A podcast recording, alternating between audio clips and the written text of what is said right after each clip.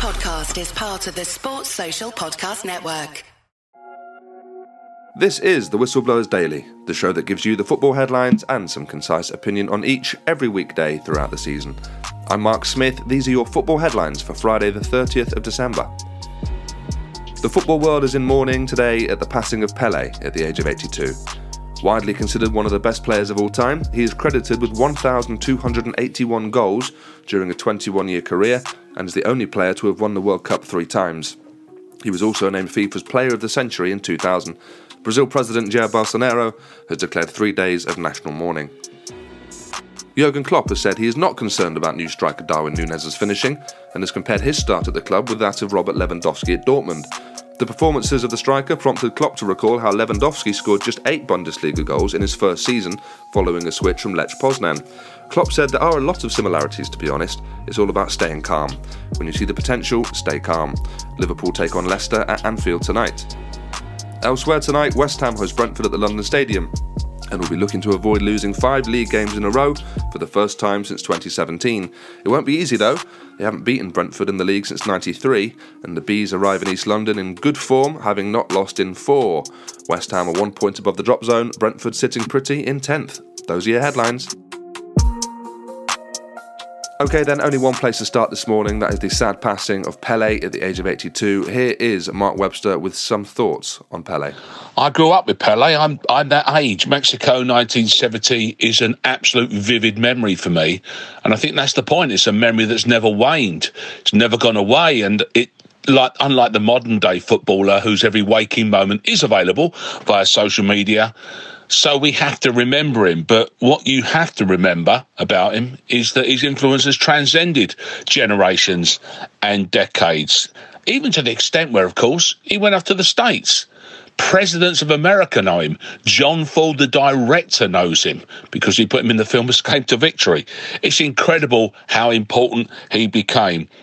But you don't need to look any further, really, than, say, the video that Maradona made with him, or indeed the beautiful tribute that Neymar has just paid to the passing of Pele. He was the pioneer, he was the game changer, and like Muhammad Ali in boxing, he was the greatest before anyone had even heard of goats. That was broadcasting legend Mark Webster talking about Pele. Thank you, Mark.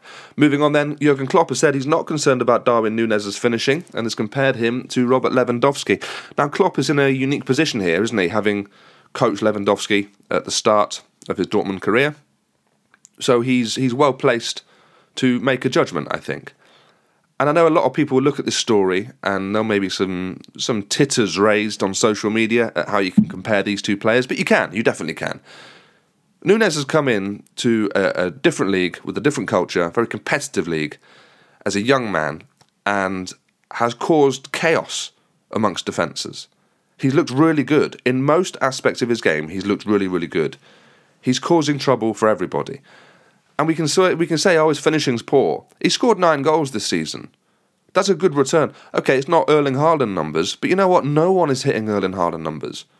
Haaland's got 20 goals in the league in 14 games. Michael Owen, his top scoring season was 19 goals. Haaland's beaten that in 14 games.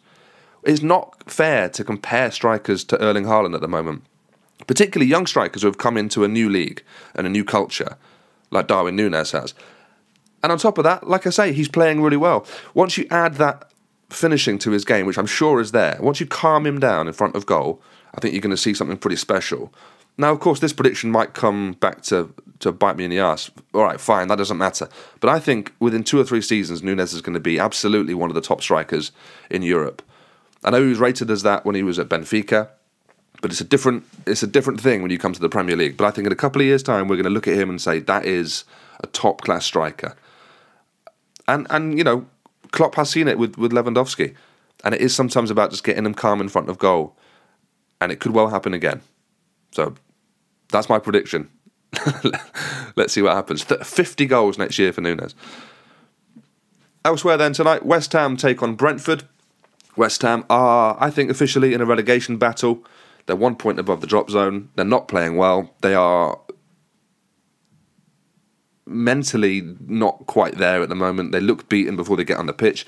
They may well go on to lose tonight, which would be five in a row. That hasn't happened for five years, almost six years. And Brentford are in good form. We've got this thing with Brentford at the moment where they're not winning many games, but they're very difficult to beat at the moment. I think there's an issue with Ivan Toney in that he's got this uh, the football betting thing hanging over his head. And I think there's sort of a cloud over the whole club at the moment because they, they are waiting to find out what's going to happen with him. He's so important to the side, not just as a personality and as a goal scorer, but he is crucial just to the way they play. So they they could do they could do with some closure on that case, I suppose, and they can work out how to get on without him for however long it might be, assuming he gets a ban. Hopefully he doesn't, but assuming he does. Okay, that's all we've got time for today. We'll be back same time, same place on Monday.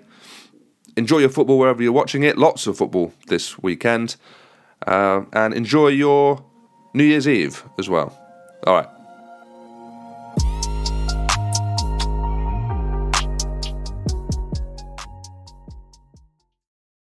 Sports Social Podcast Network.